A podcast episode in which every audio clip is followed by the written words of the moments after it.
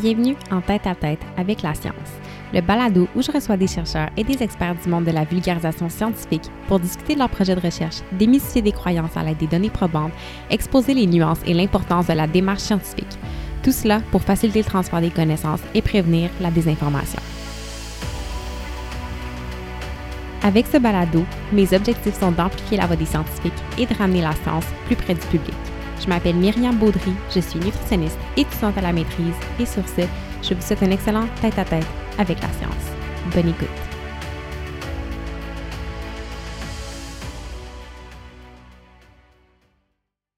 Bonjour à tous et bienvenue à ce troisième épisode du podcast Tête à tête avec la science. Aujourd'hui, j'ai eu le grand plaisir de recevoir Rémi Quirion qui occupe le poste de scientifique en chef du Québec, un rôle dont on va discuter plus en détail dans l'épisode. Avant d'occuper cette fonction, Rémi Quirion a eu une grande carrière dans le monde de la recherche très riche en différentes implications. Il a notamment été vice-doyen aux sciences de la vie et aux initiatives stratégiques de la faculté de médecine de l'Université McGill, où il était également professeur titulaire de psychiatrie. Rémi Quirion a aussi été directeur scientifique du Centre de recherche de l'Institut Douglas. Plus encore, il est parmi les chercheurs en neurosciences les plus cités dans le monde. Dans le cadre de l'épisode, on a vraiment touché à plusieurs sujets. On a notamment discuté de son rôle comme scientifique en chef. On a parlé de la place de la communication scientifique et des compétences comme le leadership dans le monde académique. On a abordé la situation de la santé mentale des étudiants au cycle supérieur ainsi que des différentes leçons apprises de la pandémie au niveau de la science et bien plus. C'est une discussion que j'ai personnellement trouvée très optimiste et qui me rappelle pourquoi j'aime autant le monde de la science. Bref, j'espère que l'épisode pourra peut-être vous amener ce même et vous amener à voir euh, qu'au travers des temps difficiles que l'on vit présentement, il y a des choses qui vont bien, puis il y a des grandes avancées qui se passent au niveau du domaine scientifique. Sans plus tarder, je vous laisse en compagnie de la discussion et je vous souhaite une excellente écoute. Donc, euh, bonjour, M. Quirion, comment allez-vous? Très bien, très bien, toi? Ça va très bien, merci beaucoup et merci d'avoir accepté l'invitation ce matin pour venir euh, parler de science, parler de plein de sujets super passionnants euh, sur mon podcast. Je me trouve très choyée de vous recevoir euh, ce matin. Donc, donc, écoutez, d'entrée de jeu, j'aime poser cette question-là à mes invités parce qu'on vit des temps sans précédent, mais comment allez-vous? Comment ça va comme scientifique en chef au cœur d'une pandémie qui, qui dure depuis un bon moment puis qui semble pas vouloir se terminer de sitôt? Je pense que ça va, ça va bien. Euh, comme un peu tout le monde, euh, on est tous très, très occupés. Euh, oui, on travaille bien en télétravail avec les collègues, avec le personnel des fonds de recherche du Québec, avec les gens au gouvernement, mais ça, ça alourdit un peu la tâche aussi, euh, parce qu'on n'a pas l'opportunité de discuter de façon impromptue en prenant un café. Euh, donc, tout se règle par courriel ou par euh, Zoom ou Team, mais ça ajoute un peu au travail. Et bien sûr, la pression de la pandémie euh, pour moi, là, c'est pas, c'est pas comme pour Horacio Arruda ou euh, notre premier ministre ou nos ministres, mais quand même beaucoup d'interactions avec les gens au ministère de la Santé et Services sociaux, beaucoup d'interactions au niveau canadien et aussi à l'international pour essayer, là, dans, dans, dans mon mandat, de, de, suggérer des choses, de faire des, des, commentaires à la santé publique euh, pour, mais on n'a pas toujours de résultats très probants, là. Hein, on est encore essayer de comprendre cette pandémie-là, comprendre le, virus. Donc, euh, ça reste, ça reste lourd, mais on va s'en sortir. Avec les vaccins maintenant, là, il faut être optimiste. Oui, absolument. Puis oui, j'imagine que c'est une période qui est à la fois, comme vous dites, très lourde, mais qui doit être très enrichissante en même temps parce que c'est des défis auxquels j'imagine euh, on n'a tous jamais vraiment été confrontés. On n'a jamais été confrontés, donc c'est assez euh, particulier. Puis euh, j'aimerais qu'on débute par définir votre rôle et ce que font les fonds de recherche parce que bon, je suis peut-être biaisée parce que je suis au cycle supérieur puis je sais très bien ce que sont les fonds de recherche, mais c'est encore surprenant des fois les gens qui sont comme ah ouais, on a un scientifique en chef au Québec et, et puis ben oui, donc qu'est-ce que ça fait un scientifique en chef? Quels sont les mandats, les rôles des fonds de recherche. Euh, donc, euh, je vous écoute. Oui, euh, très bonne question. et pas, ça arrive assez souvent que les gens me disent Ah oui, on ne savait pas qu'on en avait un scientifique en chef. Mais maintenant, ça fait dix ans. Ça fait près de dix ans. le ministre de l'époque, le ministre Clément Gignac, qui était à l'économie innovation, avait vu que c'est un modèle qui existait, par exemple, en Israël, et il s'était dit, j'en veux un. Bon, il est revenu suite à un congrès, il s'est dit j'en veux un, mais il savait pas nécessairement pourquoi il en voulait un. Donc, euh, revenu, projet de loi, création du poste.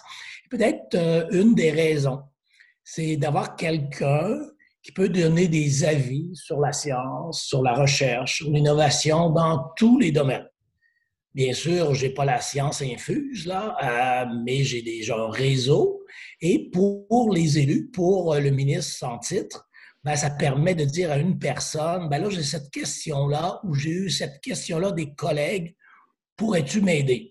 Plutôt que d'avoir euh, lui-même ou elle-même comme, euh, comme élu à contacter 40 personnes pour essayer d'avoir des avis. Donc là, ça, il me demande ça.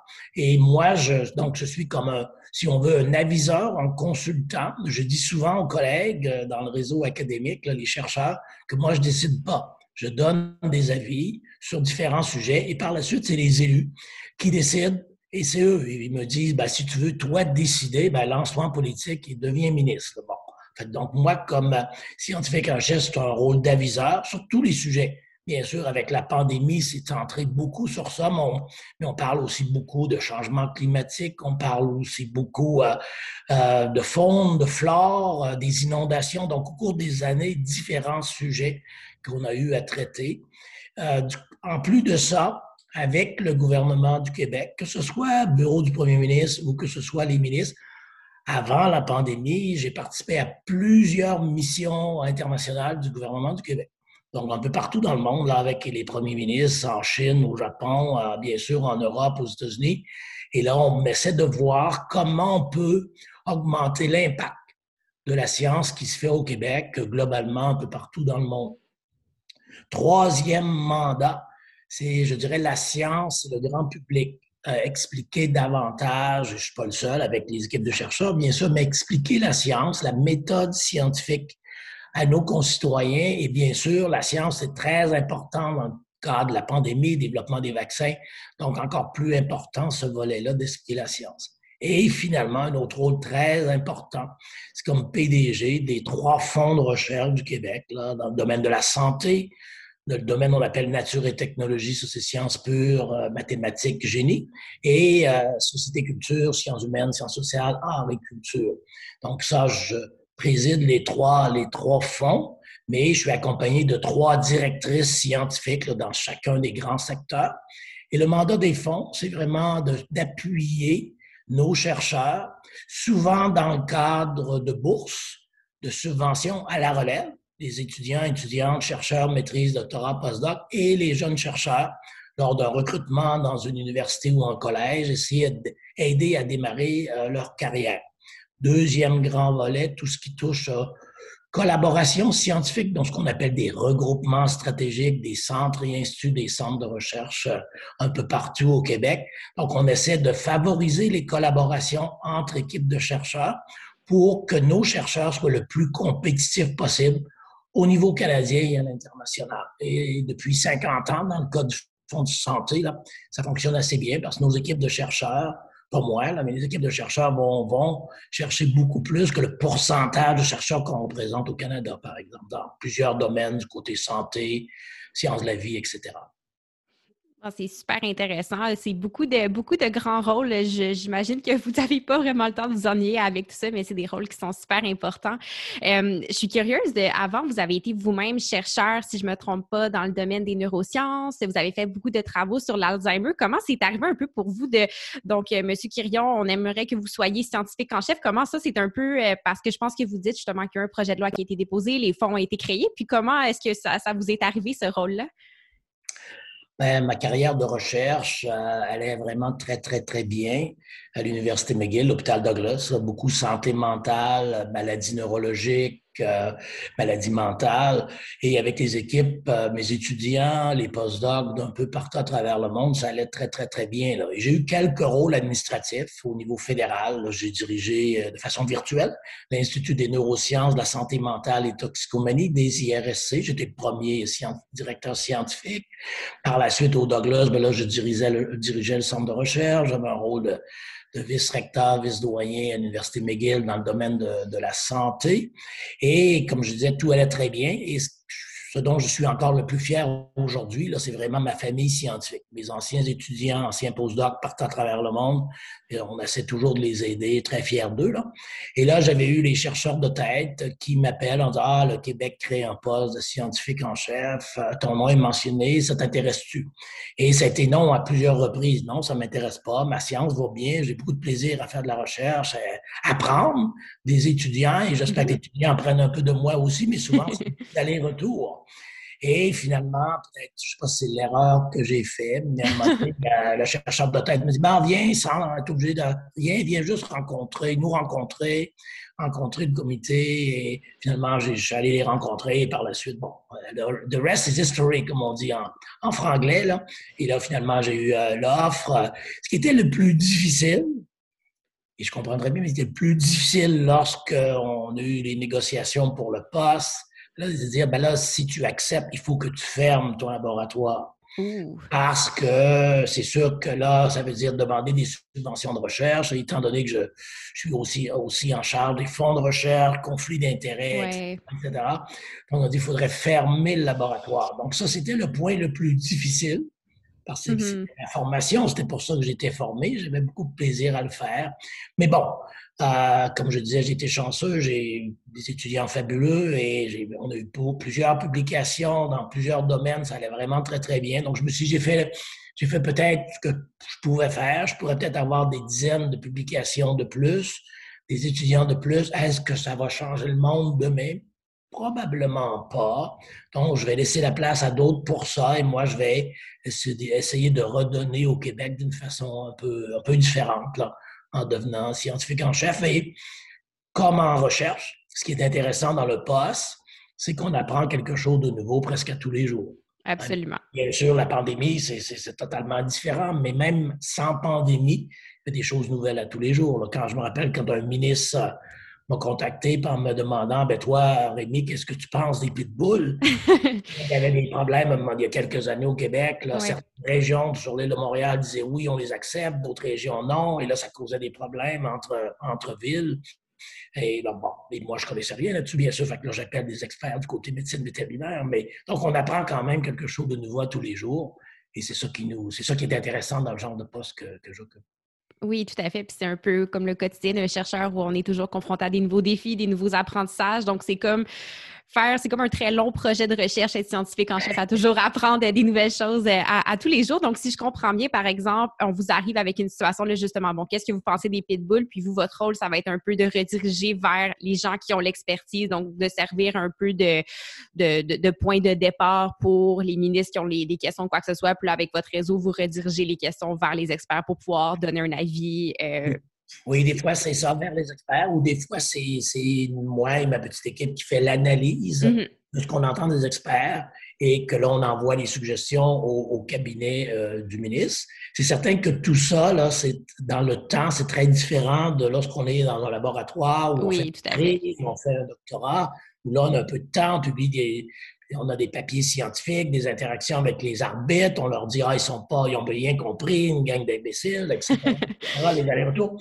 Là, lorsqu'on est du côté plus politique, on reçoit l'appel à 4 heures l'après-midi, il faut avoir les, donner les commentaires pour 8 heures le matin si on est chanceux. Euh, et on est chanceux. Deux, trois heures. En général, c'est toujours très, très chaud et on doit se retourner très rapidement. C'est pour ça que c'est important d'avoir un bon réseau qui peut nous répondre rapidement en disant ben, mm-hmm. je ne sais pas ou je le sais, ou euh, oui, je peux aider, non, je ne peux pas. Là, parce que c'est toujours très, très dans l'urgence. Et encore plus avec la pandémie, on est encore plus dans l'urgence. Mm-hmm. Et avec des défis, hein, ce virus-là, quand il est arrivé, on ne connaissait absolument rien, qu'est-ce qu'on fait, comment on fait. Mais en même temps, on n'a jamais parlé autant de science et de recherche dans notre société. Euh, depuis, euh, depuis le début de la pandémie, le développement des vaccins, c'était fabuleux, la science ouverte. Donc, euh, de ce mm. côté-là, de ce côté-là, c'est positif, si on peut dire qu'il y a quelque chose de positif avec cette pandémie. Absolument. Puis par rapport à ça, j'aimerais rebondir sur un de vos mandats pour aborder euh, le sujet du développement des compétences en communication scientifique et en leadership. Euh, on parle beaucoup justement de l'importance de redonner au public euh, le résultat ou du moins de, de vulgariser qu'est-ce qui se passe dans le monde des chercheurs. On a parfois l'impression qu'ils sont perchés dans leur tour d'ivoire, cloîtrés derrière les murs du monde académique et tout ça. Puis il existe ces barrières-là qu'on essaie de, de, de venir briser pour justement qu'il y davantage de communication entre le public et le, le, monde scientifique. Puis, je crois qu'avec la pandémie, ce besoin-là est devenu encore plus grand parce que, comme vous dites, les gens sont très, très intéressés par la science. On veut comprendre c'est quoi un virus, on veut comprendre comment se développe un vaccin et tout ça. Puis, euh, moi, c'est une question comme étudiante au cycle supérieur qui m'habite euh, depuis quand même longtemps de comment, au travers de toutes les responsabilités, de, vous le savez très bien, ce que ça implique d'être un chercheur, de gérer un laboratoire, de recruter des étudiants, publier, etc., etc., comment, au travers de tout ça, on insère du temps pour développer ces compétences-là euh, de leadership, euh, de communication scientifique, parce que comme chercheur, on est formé pour, oui, communiquer nos résultats dans un langage qui est très propre euh, au monde académique pour être publié dans des journaux scientifiques, comment aller dans des congrès, le présenter à des collègues parlent un peu le même langage du domaine qui nous concerne, mais au travers de tout ça, comment euh, on trouve le temps pour développer ces compétences-là et venir à parler davantage euh, au public? Oui, ça, c'est une très, très bonne question et on n'a pas trouvé encore, à mon avis, la solution parfaite. C'est certain, euh, comme jeune prof, quand tu arrives à l'université, et je dirais presque encore plus comme, comme étudiant, comme étudiante, tu le vis, là, toi, à la maîtrise, le doctorat, le postdoc. Euh, finalement, oui, tu as ton projet de recherche avec ton, ton, directeur, ta directrice. Euh, tu dois faire avancer tout ça relativement rapidement. Euh, en plus de ça, tu as des cours à prendre au niveau universitaire et en même temps, on te dit, ben, est-ce que tu pourrais peut-être participer un peu plus du côté communication scientifique? Donc, je pense que ce qu'on ce qu'on doit faire, et on essaie d'aller vers ça, là, au Fonds de recherche du Québec, c'est un peu la même chose des conseils fédéraux, euh, c'est de changer. Ça prend un certain temps, il faut changer une culture. C'est de changer peut-être un un peu ou significativement, je devrais dire si c'était juste de moi, les critères d'évaluation, de performance en mais que ça soit pas exclusivement relié à un nombre de publications, par exemple. Pour avoir ton doctorat dans tel département, il faut que tu aies trois papiers dans des journaux de bonne qualité. Je pense qu'on devrait, et ça s'en va de plus en plus vers ça, les grandes fondations dans le monde s'occupent, en disant, je veux pas savoir, euh, avoir le catalogue de tes publications. Je veux peut-être choisissant deux, trois, si, euh, lorsque tu as ta carrière de recherche, là, qui sont d'après toi les plus significatifs. Et on va, les comités de pairs vont regarder ça, ils vont évaluer ça, vont lire les papiers plutôt que d'additionner des facteurs d'impact, qui, mm-hmm. plus ou moins, euh, c'est facile, mais tu n'as pas besoin de chercheurs, euh, d'experts pour reviser ça. N'importe qui pourra le faire, là, additionner, diviser, tout le monde peut le faire. Donc, avoir l'aspect d'évaluation des publications et l'autre volet très important, de donner des points pour les mm-hmm. autres activités. Pas juste dire, ah oui, l'ont fait, c'est beau. Hein, comme toi, tu fais des podcasts, c'est bon, c'est beau, mais ça compte pas. Donc, mm-hmm. maintenant, de plus en plus, on commence à dire dans les dans les dossiers, oui, on va mettre par exemple 25 points pour le projet de recherche, mais on va mettre aussi 25 points pour les activités qu'on pourrait peut-être dire un peu plus grand public ou parascolaire. Donc ça, nous, on, quand on avance là-dedans, au Fonds de recherche du Québec, le fédéral, je pense aussi, mais on va avoir, avoir le même changement au niveau des institutions académiques. Mm-hmm. des collèges et des universités pour dire, ben oui, dans le cadre d'une maîtrise, ça compte aussi. Ça, ça fait partie d'une formation. Et il y en a certains, des jeunes, euh, ou même des moins jeunes, qui vont, oui, après, vouloir en faire, beaucoup de communication scientifique, parler au public, expliquer au public. Et là, on peut, mais ça devrait faire partie d'un processus d'évaluation pour des promotions. Ceux qui ne veulent pas en faire, ben, on ne peut pas obliger tout le monde non plus parce qu'il y en a qui ont moins peut-être de mm-hmm. facilité. Et en plus de ce que je viens de dire, on devrait aussi donner plus d'outils à nos, à nos euh, étudiants chercheurs et aux chercheurs en termes de communication. Faire apprendre au moins les, la, communication 101, je dirais, les bases de la communication pour au moins aider un tout petit peu de ce côté-là. Donc, je pense que ça s'en vient. Mm-hmm. Euh, et on va devoir, en terminant, on va devoir aussi s'assurer que nos comités de pairs, les membres du comité de pairs, évaluent ça de façon adéquate aussi. Ne retournent pas, parce que même si nous, on dit ça, si le comité de pairs dit bah, moi, je me fie seulement sur les publications, ben là, on n'a pas aidé personne.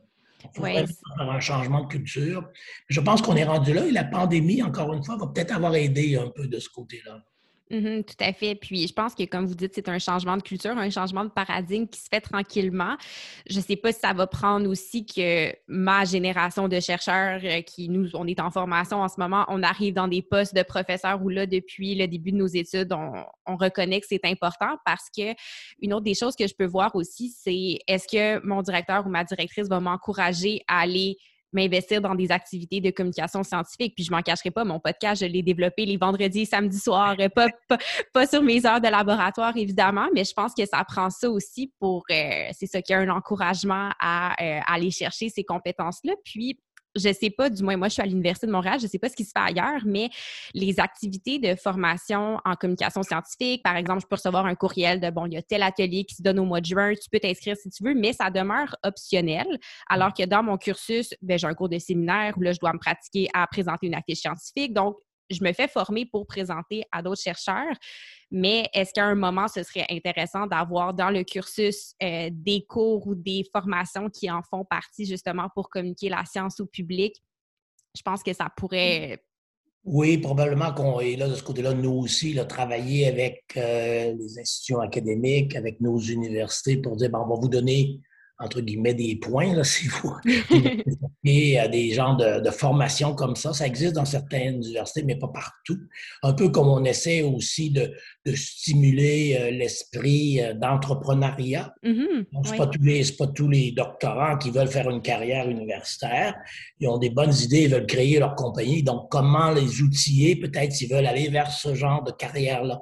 Donc, peut-être aussi offrir peut-être euh, différentes formations au niveau des études graduées pour que, la personne qui gradue est mieux outillée pour faire pour aller dans différents différentes directions pour une carrière. je pense que ça, c'est euh, très important. Là.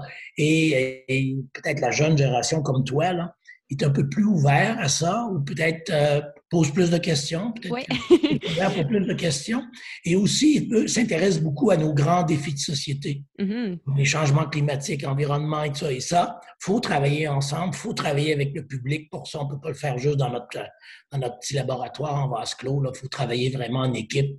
Et là, peut-être, ça nous amène à penser plus euh, communication, euh, communication scientifique. Mmh oui, tout à fait. Puis, euh, vous avez ouvert un, vous avez touché un point que je, souhaitais aborder, puis c'était les perspectives de carrière euh, après le doctorat. Euh, j'ai vu des chiffres récemment qui indiquaient que je pense que moins de 20% des doctorants vont avoir un poste en milieu académique après. Puis, j'ai cette impression-là des fois que quand on rentre aux études supérieures, c'est comme une, on a un peu une vision en tunnel que c'est juste ça qui nous attend euh, au bout. On sait que pour s'y rendre, c'est très, très, très compétitif. Faut justement, comme on disait, miser sur le nombre de publications, miser sur des indicateurs de performance comme ceux-ci. Puis, moi, je me trouve très chanceuse. Je suis nutritionniste de formation. Donc, si demain matin, je suis tannée de la recherche, je suis clinicienne, je peux retourner à l'hôpital, puis je suis bien heureuse là-dedans. Mais pour beaucoup de gens, c'est pas le cas. Et euh, on parle justement de développer l'esprit d'entrepreneuriat et tout ça. Puis j'en discutais avec une collègue qui me demandait, coudon, est-ce qu'on est rendu à avoir trop de doctorants au Québec pour le nombre de postes qui existent? Et est-ce que les opportunités d'emploi après le doctorat sont assez bien assez bien présentées, assez bien connues, parce que ça, j'ai l'impression que ça crée un stress assez important au sein de la, de la communauté étudiante de ne pas savoir on investit des années, des années d'études à travailler super fort pour finalement ne pas savoir où on s'en va avec trois petites lettres à côté de notre nom. Euh, vous, qu'est-ce que vous en pensez de tout ça? Ben, et ça, c'est pas du tout euh, unique au Québec. C'est partout dans le monde, oui. au Canada, les États-Unis, euh, souvent on a ce genre de discussion-là. Est-ce qu'on forme mieux de trop de doctorants? Moi, je suis toujours, ma réponse est toujours non. que quelqu'un qui a des études graduées, maîtrise, encore plus doctorat, tu peux faire ton doctorat sur quelque chose de très pointu. Hein, parce que je disais souvent à mes étudiants, lorsqu'ils terminaient leur doctorat, aujourd'hui, la, la défense de ta thèse, tu connais tout sur rien. tellement spécifique que là, tu es l'expert mondial dans ce domaine-là, mais pour quelques heures, quelques minutes. Mm-hmm. aussi, mais tu as développé une méthode de travail, une façon de penser qui, euh, maintenant, les, industriels, les, compagnies, le gouvernement, les gouvernements réalisent que c'est vraiment des personnes qui ont euh, beaucoup, beaucoup d'atouts. on peut penser, par exemple, en termes de doctorat, les postes qui ont été ouverts, par exemple, chez Ubisoft, les mm-hmm. jeux vidéo. Euh, oui, bien sûr, ils ont engagé beaucoup de doctorats, doctorants en informatique, en intelligence artificielle, en génie mais ils ont engagé presque autant de personnes avec des PhD en philosophie. Hmm. Pourquoi? Parce que là, tu mets quelqu'un qui est spécialisé en mathématiques appliquées, en intelligence artificielle, avec quelqu'un spécialisé en philosophie pour créer un nouveau jeu. Là, tu sors un peu des tales de confort, là, parce que c'est toujours avec le même type de personnes, tu vas penser un peu de la même façon. Donc, de mélanger les experts de différentes disciplines ensemble, ça augmente de beaucoup la créativité. Donc, de plus en plus, on dit à nos, euh, aux étudiants qui terminent un, doctorat, par exemple, ou un postdoc, oui, il y a de l'anxiété, c'est certain que des postes universitaires, il n'y en, a pas des, il y en a pas des douzaines, mais il y a beaucoup d'autres, d'autres possibilités d'emploi. Ça peut aller de créer ta compagnie, mm-hmm. aller travailler pour une grande compagnie, mais aussi travailler pour les gouvernements. Dans plusieurs ministères, on va avoir besoin, plusieurs, plusieurs personnes vont prendre leur retraite, donc besoin de, de relève bien outillés, bien formés. Donc là, je pense qu'il y a beaucoup de possibilités. Là où on a encore du travail à faire, nous, comme fonds de recherche, mais aussi, je pense, comme, comme euh, université et collège, c'est de mieux outiller nos étudiants gradués en, leur montrant ou en leur donnant des cours qui permettent d'aller vers soit l'entrepreneuriat, soit la communication scientifique où il y a des postes là aussi, soit d'aller travailler au gouvernement, parce que souvent on ignore que le gouvernement du Québec, le gouvernement fédéral, il emploie énormément de PhD aussi. Fait, fait c'est de, montrer qu'il n'y a pas seulement le, très linéaire de dire, ben là, j'ai ma directrice de thèse qui fait ça, puis moi, je vais faire la même chose. Fait que c'est un peu comme dans une avec les parents. C'est pas parce que les, parents sont restaurateurs que toi, tu es nécessairement restaurateur. fait, mm-hmm. ça aussi, d'offrir, mais il faut peut-être en parler davantage au niveau des universités. Ben, le, type de carrière qui peut être ouvert euh, aux jeunes qui ont euh, terminé un doctorat. Mmh tout à fait. Puis j'imagine aussi que ça vient un peu recouper le point quand vous mentionnez de reconnaître les, euh, les activités autres, que si quelqu'un en parallèle de son doctorat travaillait à développer une entreprise et tout ça, puis il peut quand même cheminer dans son parcours, j'imagine que ça, ça, devient plus encourageant aussi après de vouloir poursuivre dans ce domaine-là que de se dire, ah ben j'ai juste été reconnu pour mon nombre de publications ou pour des activités strictement académiques. C'est important aussi. Puis pour euh, faire un peu du pouce sur ça, on parle beaucoup de santé mentale en temps de pandémie, puis j'ai envie de parler de la situation de la santé mentale euh, de, de, la communauté dont je fais partie, donc la communauté des cycles supérieurs. Puis, en 2019, je suis tombée sur un article de la revue Québec Science euh, qui s'intitulait Jeunes chercheurs en détresse. Euh, puis, ça dressait un portrait quand même assez sombre de la situation de la santé mentale des étudiants au cycle supérieur et particulièrement au doctorat. Puis, ça se basait sur les résultats d'une étude, je pense, qui été réalisée en Belgique sur 4000 doctorants ou quelque chose comme ça. Je ne sais pas, nos données au Québec ou au Canada ont l'air de quoi. Je pense qu'ils avaient été capables de les corroborer avec des données qui existent aux États-Unis, mais qui, qui révélaient qu'un doctorant sur deux euh, vit de la détresse psychologique à un moment ou un autre. Euh, de son parcours. Puis, bon, il y a la question, comme on discutait, des perspectives d'emploi après qui peuvent générer beaucoup d'anxiété, mais on est dans, encore enrôlé, j'ai l'impression, dans une culture qui prévaut, qui met l'excellence par-dessus tout, où euh, les, heures supplémentaires, le fait d'être épuisé, c'est considéré comme la norme. Tu es au laboratoire le vendredi jusqu'à 8-9 heures le soir, puis le samedi, puis le dimanche, ben c'est normal, ça fait partie de la game, comme on dit. Euh, je pose un regard un peu critique sur ça parce que je me demande si ça nous coupe pas les ailes avant même qu'on ait pu prendre notre envol. Bref, euh, je ne sais pas vous ce que vous en pensez ou vous qui avez déjà eu des étudiants, est-ce que c'est une tendance qui s'empire, qui s'améliore ou qui a toujours été comme ça? Donc, euh, oui. C'est probablement euh, un peu plus évident maintenant. Il y a plus d'inquiétude de, ce côté-là dans la communauté des étudiants. On est partenaire, par exemple, avec euh, Taisez-vous mm-hmm. aussi, pour essayer d'aider les, jeunes. de terminer d'écrire le, mémoire de maîtrise ou la thèse de doctorat en ayant des, réseaux. C'est sûr, encore une fois, la pandémie complique un peu tout ça, mais quand même, ils font un très, très bon travail. On a aussi, au niveau des fonds de recherche du Québec, le comité intersectoriel étudiant. Donc, euh, un étudiant membre des CA sur chacun des CA et en plus d'autres qui se greffent à ce groupe-là qui, eux, regardent ça, qui ont regardé les cursus euh, en termes euh, toute une carrière pour les postdocs, pour les étudiants, la définition d'excellence. C'est quoi l'excellence? Mm-hmm. C'est juste les notes académiques euh, lorsque tu termines ton bac, devrait être plus large que ça. Donc, on est quand même préoccupé par, par tout ça. je pense que moi, étant donné que j'ai travaillé beaucoup dans le domaine de la santé mentale, mm-hmm c'est de voir comment est en appui. Il y en a dans les universités. On peut parler de, problèmes de santé mentale beaucoup plus ouvertement maintenant que, qu'il y a 20-25 ans, mais il faut donner des appuis. Et globalement, oui, les étudiants gradués et les défis face à une carrière, mais je dirais que c'est presque cette strate d'âge-là dans la société, globalement, mm-hmm. qui est plus anxieuse. Oui, oui. que, nous, on pouvait l'être. Là. Il y a des gens, des, jeunes qui ne font pas du tout d'études graduées, là, qui sont déjà sur le marché du travail ou qui font autre, autre chose. Mais aussi, il y a cette anxiété-là dans la, dans la société. On le voit, encore une fois, avec la pandémie. On le voit par rapport au changement climatique, à la mm-hmm. détérioration de l'environnement. Donc, il y a une inquiétude de société qui n'est pas unique au Québec, qu'on le voit un peu partout, un peu partout dans le monde. Et ça, il faut essayer de trouver des façons d'avoir de, des, nouvelles solutions.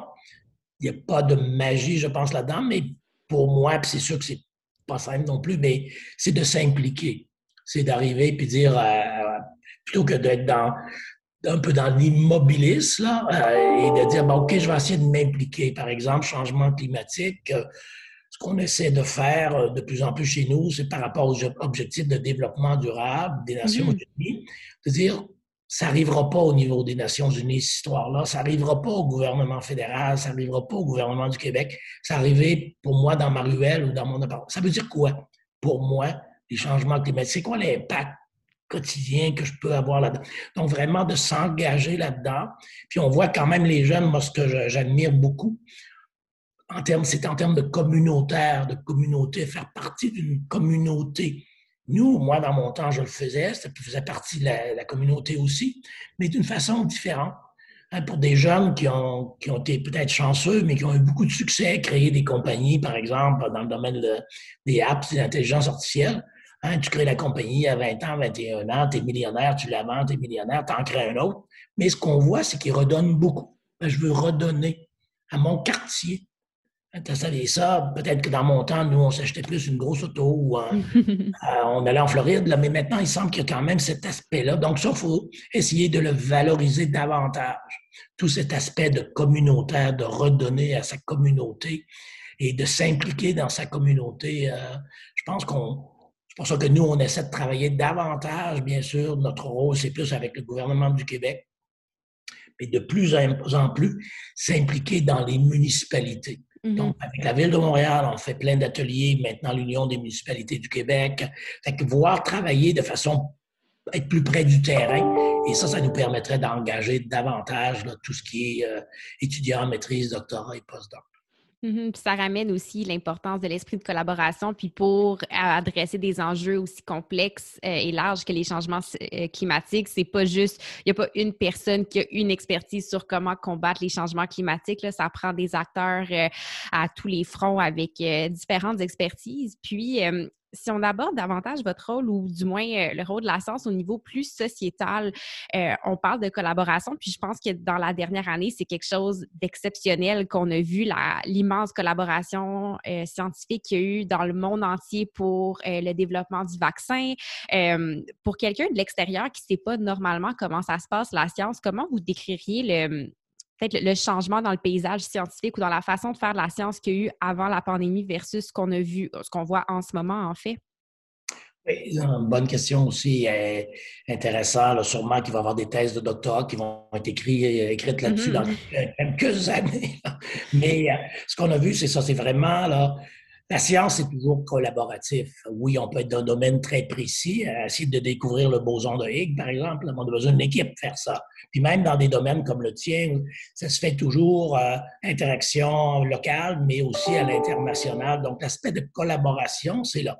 Puisqu'on a vu avec le vaccin, avec le, virus, ben là, les sciences ouvertes, des données mis, euh, rendues disponibles partout dans le monde très rapidement, la séquence du euh, virus les équipes chinoises l'ont rendu public très, très rapidement. C'est ouvert à tout le monde. Tout le monde peut avoir accès. Qu'on a vu pour le développement des, vaccins, ça a, été, ça a été incroyable. Donc, ça, c'est quelque chose de très, très positif.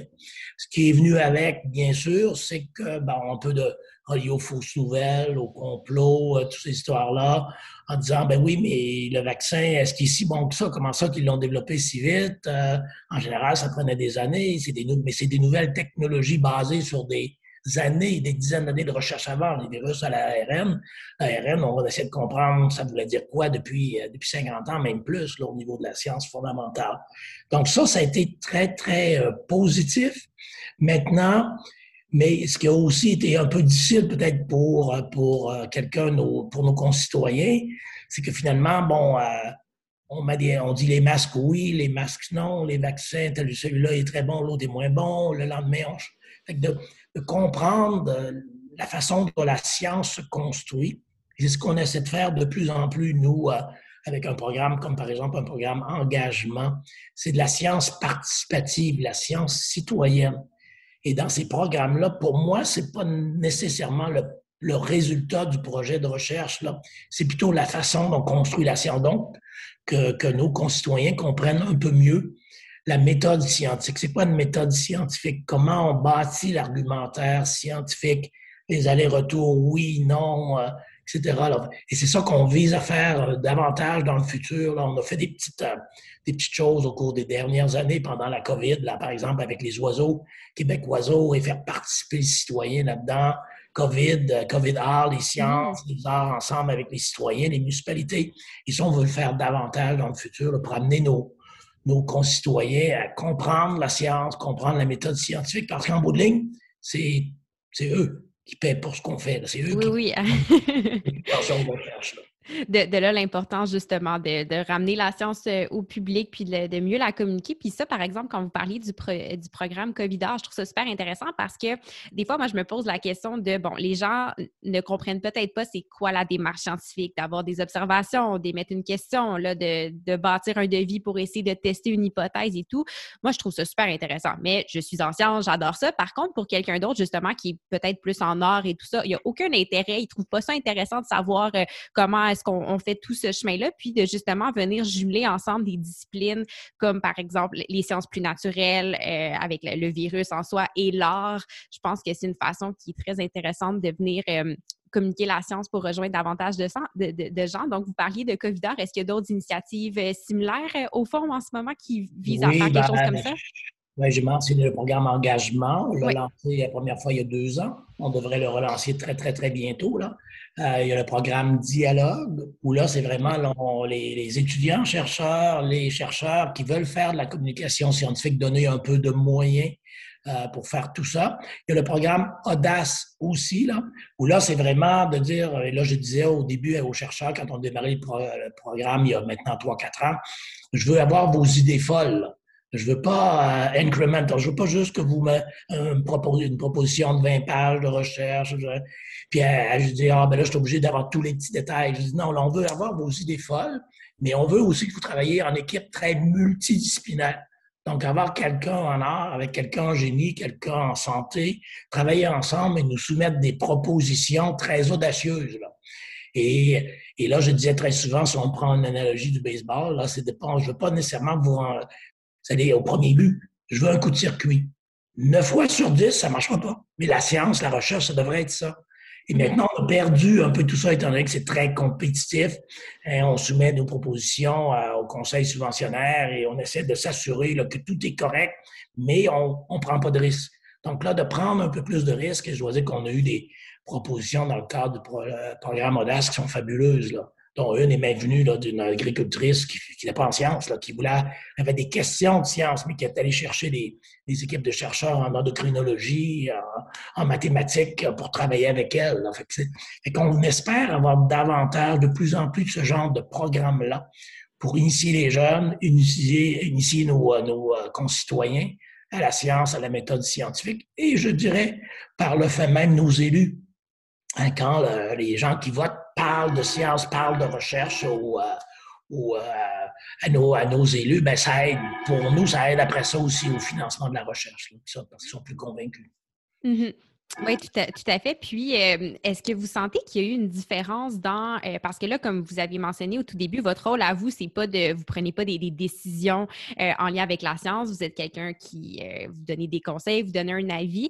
Est-ce que vous sentez qu'il y a eu, une, du moins avant la pandémie, quelle était la réceptivité du gouvernement ou des élus quant aux recommandations de la communauté scientifique? Est-ce qu'il y a eu un changement entre avant et maintenant? Parce que j'ai l'impression qu'en ce moment, avec le virus, tout allait tellement vite, tellement d'inconnus qu'on avait une oreille peut-être plus attentive à ce que les scientifiques nous disaient. Puis, est-ce que c'est quelque chose que vous sentez qui a changé entre euh, avant la pandémie et maintenant?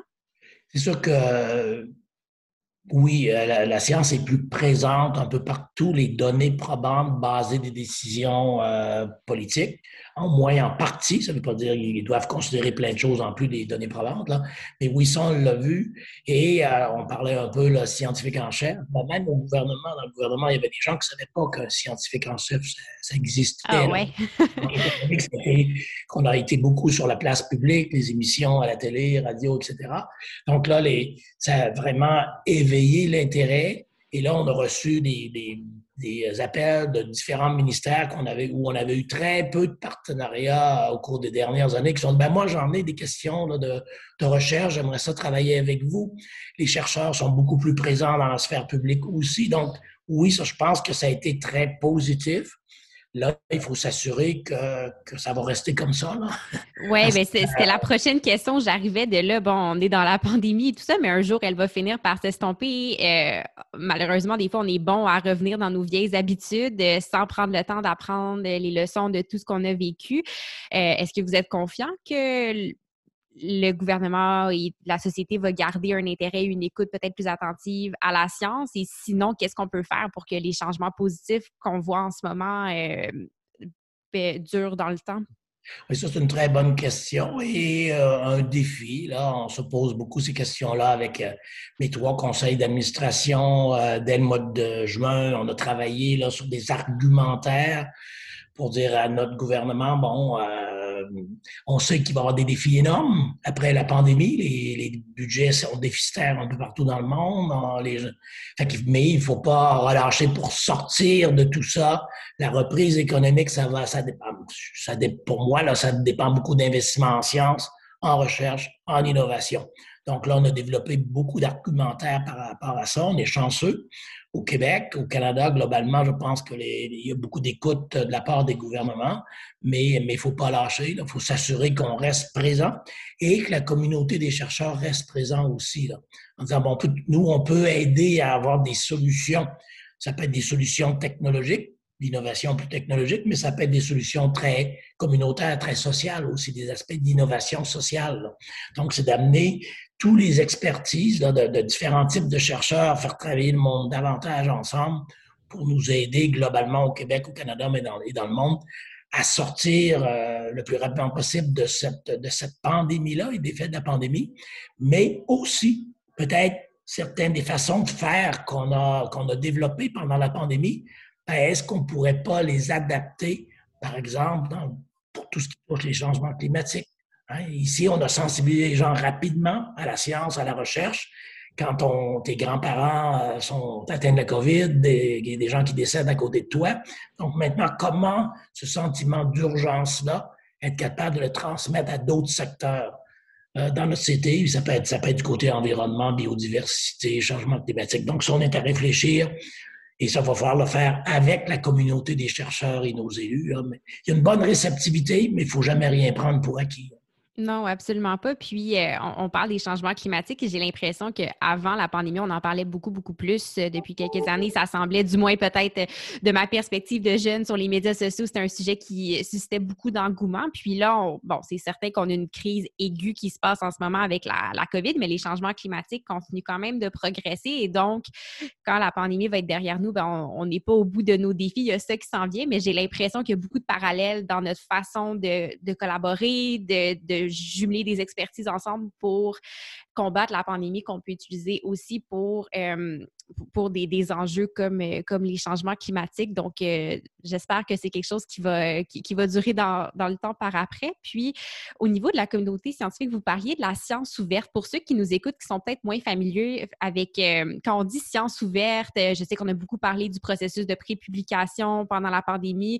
D'abord, qu'est-ce que c'est et est-ce que c'est ce sont des pratiques qu'on veut garder dans la communauté scientifique par après? Euh, qu'est-ce que vous pensez de tout ça? Oui, euh, science ouverte, libre accès. Il y a un volet qui s'appelle le libre accès aux publications scientifiques, donc de rendre les publications scientifiques euh, plus faciles d'accès, bien sûr, pour les chercheurs partout dans le monde, mais aussi pour les citoyens qui pourraient être intéressés. Des fois, c'est un jargon un peu compliqué, là, mais, mm-hmm. mais quand même. Donc, le libre accès, ça s'était déjà commencé. Ça a avancé très rapidement pendant la pandémie. Même chose pour les sciences ouvertes. Donc, de mettre les données scientifiques à la disposition de tout le monde, plutôt que d'attendre six mois, un an, deux ans, d'avoir, euh, etc., les publications et tout ça. Et ça, c'est un mouvement que je pense est maintenant irréversible. On a vu, oui, il y avait des, il y a eu des difficultés associées à ça, comme les pré-publications pas encore validées, mais dans l'ensemble, ça a été très positif. Ça a vraiment permis, par exemple, d'accélérer la connaissance du virus, d'accélérer accélérer le développement des vaccins.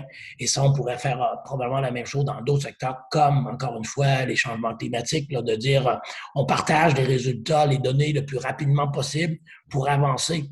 Et là, d'intégrer des chercheurs de différentes disciplines ensemble, pas juste des experts en climatologie, mais des experts en innovation sociale, des experts dans différentes en technologie pour avoir de nouvelles façons d'adresser les changements climatiques.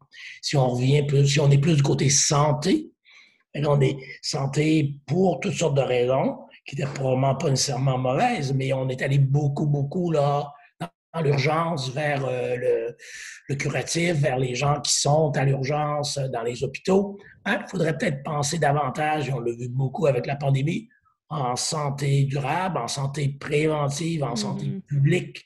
Fait que finalement, oui, on est obligé et on doit prendre soin des gens qui arrivent à l'urgence ou des gens qui souffrent d'un cancer.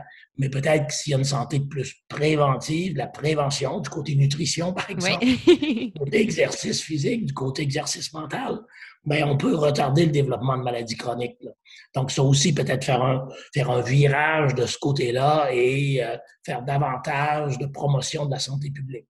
Mm-hmm. Ah, définitivement, la santé publique, c'est quelque chose euh, dont on, parle peut-être, on a commencé peut-être à plus parler, mais je pense que c'est une discussion qui doit se, poursuivre, qui est très importante et comme vous dites, qui va, la, santé préventive, puis je, bon, je suis biaisée parce que je suis nutritionniste et je crois bien entendu au rôle préventif que la nutrition peut jouer dans, dans, beaucoup de rôles, mais ça, j'espère effectivement que c'est quelque chose qui, qui est amené euh, à durer. Il y a un dernier sujet que j'avais envie de, de, couvrir euh, avec vous, puis c'est quelque chose dont on a aussi assez entendu parler pendant la pandémie et les femmes ont été plus durement touchées, euh, notamment les femmes en recherche euh, par euh, la pandémie. Bon, c'est quelque chose qui s'explique de différentes façons du rôle social que là, bon, les écoles sont fermées, les enfants sont à la maison, maman chercheur s'occupe des enfants pendant que papa chercheur, lui, peut continuer de publier, faire ses travaux et tout ça. Puis, bon, encore une fois, je suis moi-même une femme qui est au début de mes activités en recherche, puis je me demande justement si c'est un il n'y a pas un changement de paradigme euh, qui s'opère aussi dans euh, le différent rôle des hommes et des femmes euh, en recherche, comment on peut minimiser les inégalités que peuvent vivre les femmes en début de carrière, au long de leur carrière, quand elles tombent enceintes, elles tombent en congé de maternité. Je ne sais pas si ça, c'est un enjeu qui, qui est discuté au fond de recherche ou vous, ce que vous en pensez de la situation des femmes en recherche. Oui, non, euh, c'est très, très vrai qu'il y a eu plus d'impact de cette pandémie-là euh, sur euh, les femmes en sciences, en recherche de manière générale. Ce qu'on a décidé de faire, nous, et tôt dans le processus, au niveau des fonds de recherche, c'est on n'a pas, pas ciblé hommes ou femmes. On est allé vraiment en disant, OK, nous, on va donner une année de financement additionnel pour tout ce qui est regroupement stratégique, etc. Pour les jeunes chercheurs aussi, prolonger la bourse d'une année pour les étudiants boursiers des fonds de recherche à la maîtrise, doctorat, postdoc, euh, pour trois sessions maintenant, la session d'été, la session d'automne et maintenant la session d'hiver, ajouter une session et que ce soit dans n'importe quelle discipline, en philosophie, mm-hmm. en histoire, en santé. Donc, on n'a pas ciblé de secteur et donner davantage à tout le monde. Ça, c'est la première étape, je dirais. Deuxième étape, c'est de, c'est-à-dire, il y a des groupes qui sont plus affectés que d'autres. Donc là, on a maintenant une personne qui s'occupe de tout ce qui est équité, diversité et inclusion. Et vraiment développer une stratégie équité, diversité inclusion. On a déjà fait un peu de travaux là-dessus. On va lancer une politique bientôt. Là. Bien sûr, par rapport aux femmes, il y avait déjà dans certains fonds de recherche, en particulier le Fonds Nature Technologie, mais maintenant les deux autres aussi, là, tout ce qui est congés parentaux et donner davantage, par exemple, pour, euh, pour les femmes en sciences. Si, par exemple, une femme boursière euh, du Fonds Nature Technologie qui allait à un congrès euh, pour présenter ses résultats de recherche, ben là, on, on, c'était, on payait aussi pour si, si, elle voulait amener ses, ses, jeunes enfants avec elle.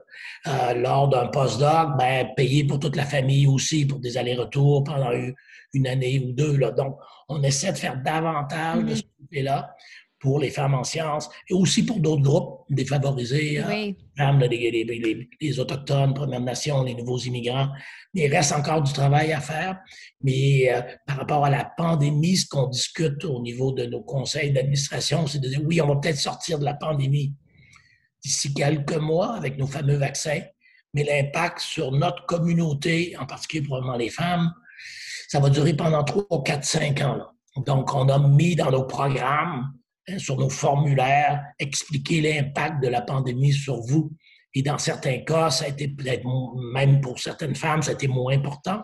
Pour d'autres, très important. Si tu dois aller faire, des collectes quelque part, ben, il n'y en a pas eu de collecte. Là. Que c'est, sûr que ça a un impact sur la progression de, ton projet de recherche. Fait que ça, va, il faut qu'on soit euh, à l'écoute je dirais, pour les 4-5 prochaines années au minimum. ça, va ralentir euh, l'avancée des projets de recherche, ça va impacter davantage les, femmes, les jeunes femmes en particulier. Donc, il faut être très, très ouvert à ça et on compte sur notre directrice là, EDI pour nous faire des propositions de ce côté-là.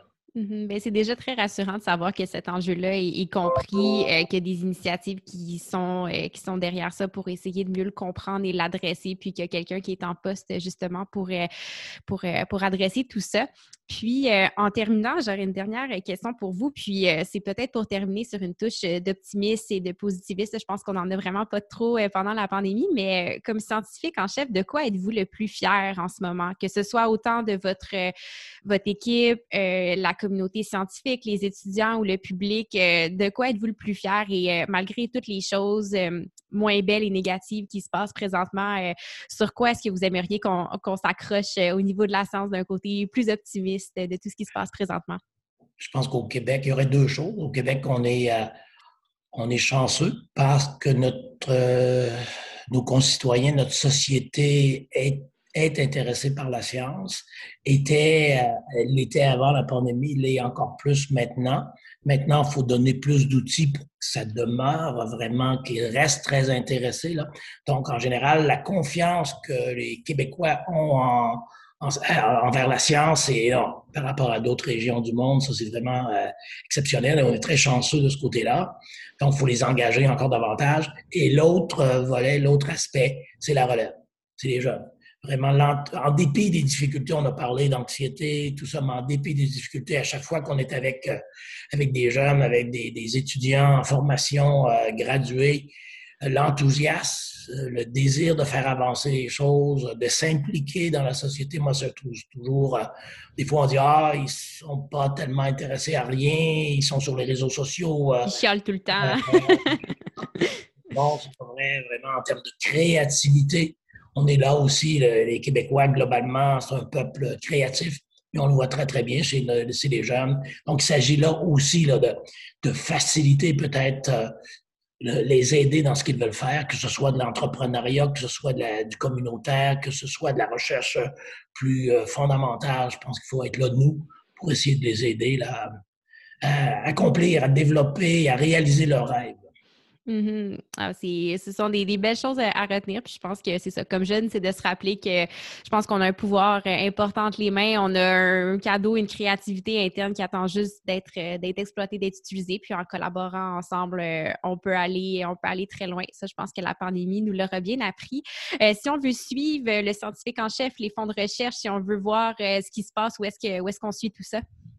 Ah, les réseaux sociaux, on est partout sur les réseaux sociaux. Il y a aussi plus le, site du scientifique en chef, le site des fonds de recherche du Québec. Donc, les nouvelles, c'est beaucoup sur, euh, sur nos sites, mais aussi sur les réseaux sociaux. Là. Euh, on est là de à peu près tout. Twitter, Facebook, Instagram, on est là. Excellent. Puis là, je vois que j'ai encore quelques petites minutes. J'aime bien terminer avec une question culturelle. Euh, est-ce que vous auriez trois livres à recommander, des livres que vous avez lus? Ça peut être en lien avec la science, la culture, n'importe quoi. Euh, j'aime ça terminer des fois avec une petite note de, plus culturelle euh, des intérêts de mes invités. Moi, j'aime beaucoup Michel Tremblay. Donc, le dernier, le dernier livre de Michel Tremblay, j'ai beaucoup aimé. Mm-hmm. Donc, cette série-là, c'est sûr que c'est peut-être plus de ma génération, mais j'aime beaucoup. Euh, c'est une recommandation quand même. A Robert Lalonde aussi, un autre écrivain québécois que j'aime bien. Et son dernier livre, euh, qui vient de sortir finalement, lui, euh, ben, la famille a passé au feu l'an dernier, là, à Noël, Paul Noël, on vient de mm-hmm. passer l'autre avant, le 26 décembre, ils ont tout perdu. Là, tout a brûlé. Et là, finalement, tu dis, il ne me reste plus rien. Toute sa bibliothèque, tous les livres qu'il y avait, les, auteurs qu'il connaissait depuis, des, depuis, depuis maintenant, il y a 72, 73 ans, je pense, M. Lalonde. Et là, il, compte, il nous raconte son, son année, où là, finalement, tu es déraciné, tu t'en vas ailleurs, mais que tu te rends compte que tout ça, là, tout ce que tu avais, ton bagage un peu plus matériel, c'était plus ou moins important, mm-hmm. finalement. Et là, que tu redécouvres la vie, redécouvres les oiseaux, la nature, euh, les lacs, les rivières, dans une région différente du Québec. Là. Fait c'est un beau, un beau petit livre aussi à, lire, c'est sûrement très intéressant. Et le dernier, là, qui est un peu plus costaud, et là j'oublie le nom, mais c'est le prix Nobel euh, en littérature euh, il y a deux ans, une, une polonaise.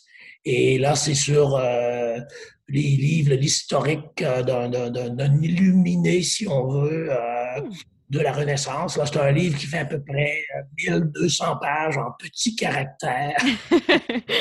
Et ça s'appelle le livre de Jacob, mais c'est vraiment fascinant à lire pour mieux comprendre cette époque-là aussi, là, et euh, les guerres euh, de religion un peu qu'il y avait à ce moment-là. c'est quand même un livre aussi qui est intéressant. Puis, en temps de pandémie, c'est bien parce que ça, dure longtemps. Oui, ben c'est exactement ça que j'allais dire. On veut des livres, on aime Excellent. Bien, écoutez, comme on disait, c'est toujours plaisant d'avoir des suggestions de lecture pour un temps comme la pandémie. Puis, bien, je vous remercie beaucoup, beaucoup de votre temps. C'était une euh, très belle discussion. Euh, je pense qu'on a abordé beaucoup de sujets très intéressants. Puis, j'ai bien hâte de voir ce qui nous attend dans les prochains mois et dans les prochaines années avec euh, la science. Donc, merci beaucoup d'avoir été là ce matin. Merci à toi et bonne continuation. merci.